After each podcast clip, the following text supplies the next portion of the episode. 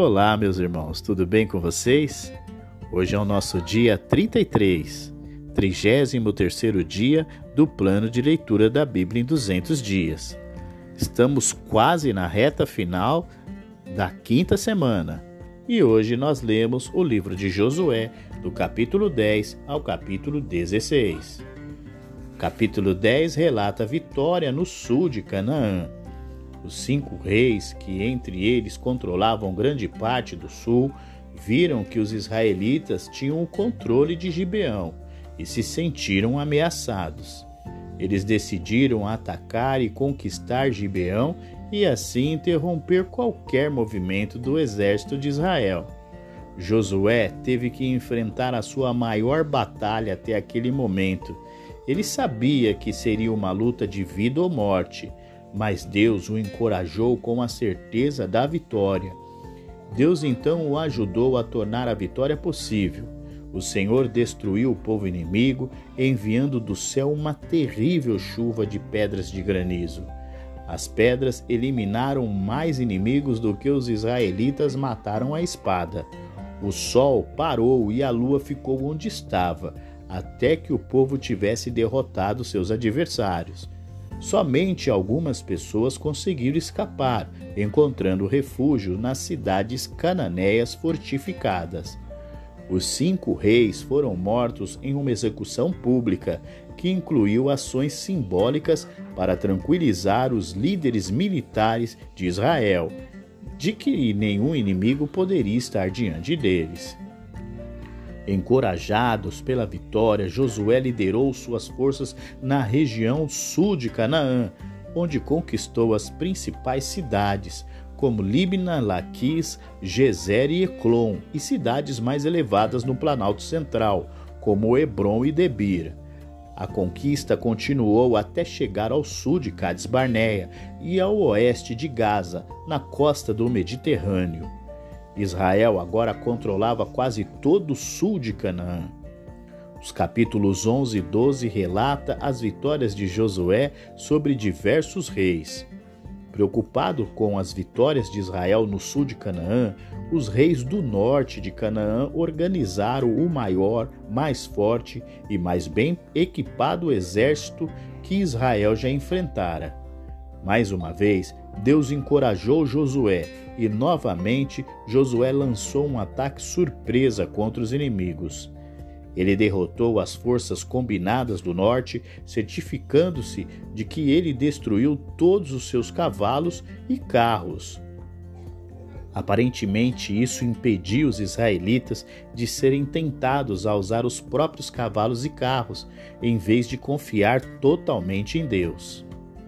Josué capturou todas as principais cidades e destruiu a principal, Azor. Todo o norte de Canaã estava nas mãos de Israel, aonde as nove tribos e meia receberiam sua herança. Em seguida acontece um resumo de toda a conquista de Josué e também a conquista anterior no tempo de Moisés, quando Israel assumiu o controle do território a leste do Jordão, onde as duas tribos e meia já haviam recebido sua herança. Então ele lista os reis das cidades-estados cananeus que os israelitas haviam derrotado. O registro da conquista de Canaã por Josué está agora completo. Ele lidou apenas com os principais eventos e enfatizou a determinação da vitória de Israel. Na verdade, a guerra durou muito tempo, pelo menos cinco anos. O capítulo 13 fala a respeito da divisão da terra de Canaã. Toda a terra que Israel conquistou estava agora dividida entre as doze tribos.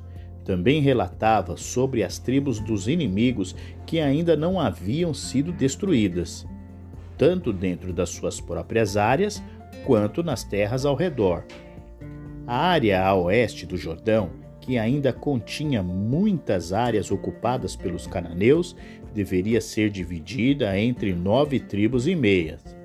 A área leste do Jordão deveria ser ocupada por duas tribos e meias, de acordo com os arranjos que Moisés fez anteriormente. cidade para os levitas deveriam ser distribuídas em todas as tribos, uma vez que Levi não tinha uma área tribal própria. Ruben era mais ao sul das três tribos orientais e ocupava o território que Israel tomou do rei amorreu Sion. Gade se estabeleceu na área central a leste do Jordão e ocupou grande parte da região conhecida como Gileade. A meia tribo de Manassés ocupou a área norte, a leste do Jordão, que incluía parte de Gileade e parte da rica pastagem de Bazã. O assentamento de duas tribos e meia a leste do Jordão, em vez de em Canaã, havia sido aprovado por Moisés.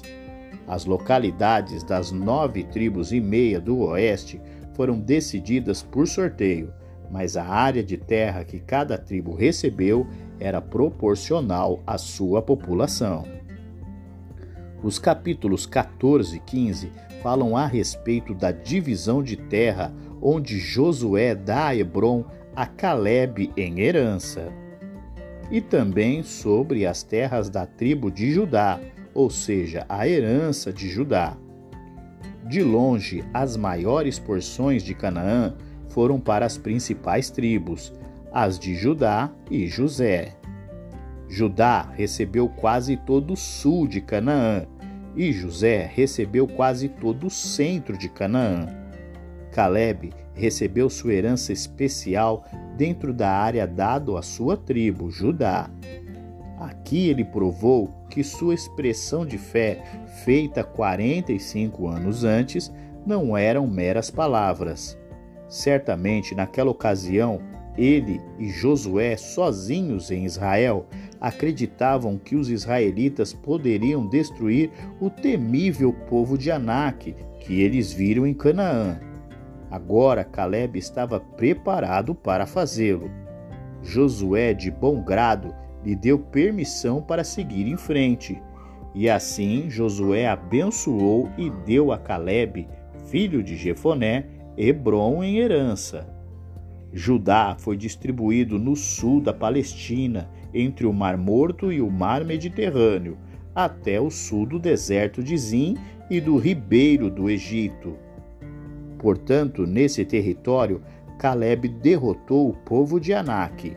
Sua coragem e fé ajudaram a desenvolver a ousadia de outras pessoas, especialmente Otoniel, que recebeu Aquisa, a filha de Caleb, em casamento como recompensa por sua bravura. Caleb também deu ao jovem casal um pedaço de terra como um presente de casamento.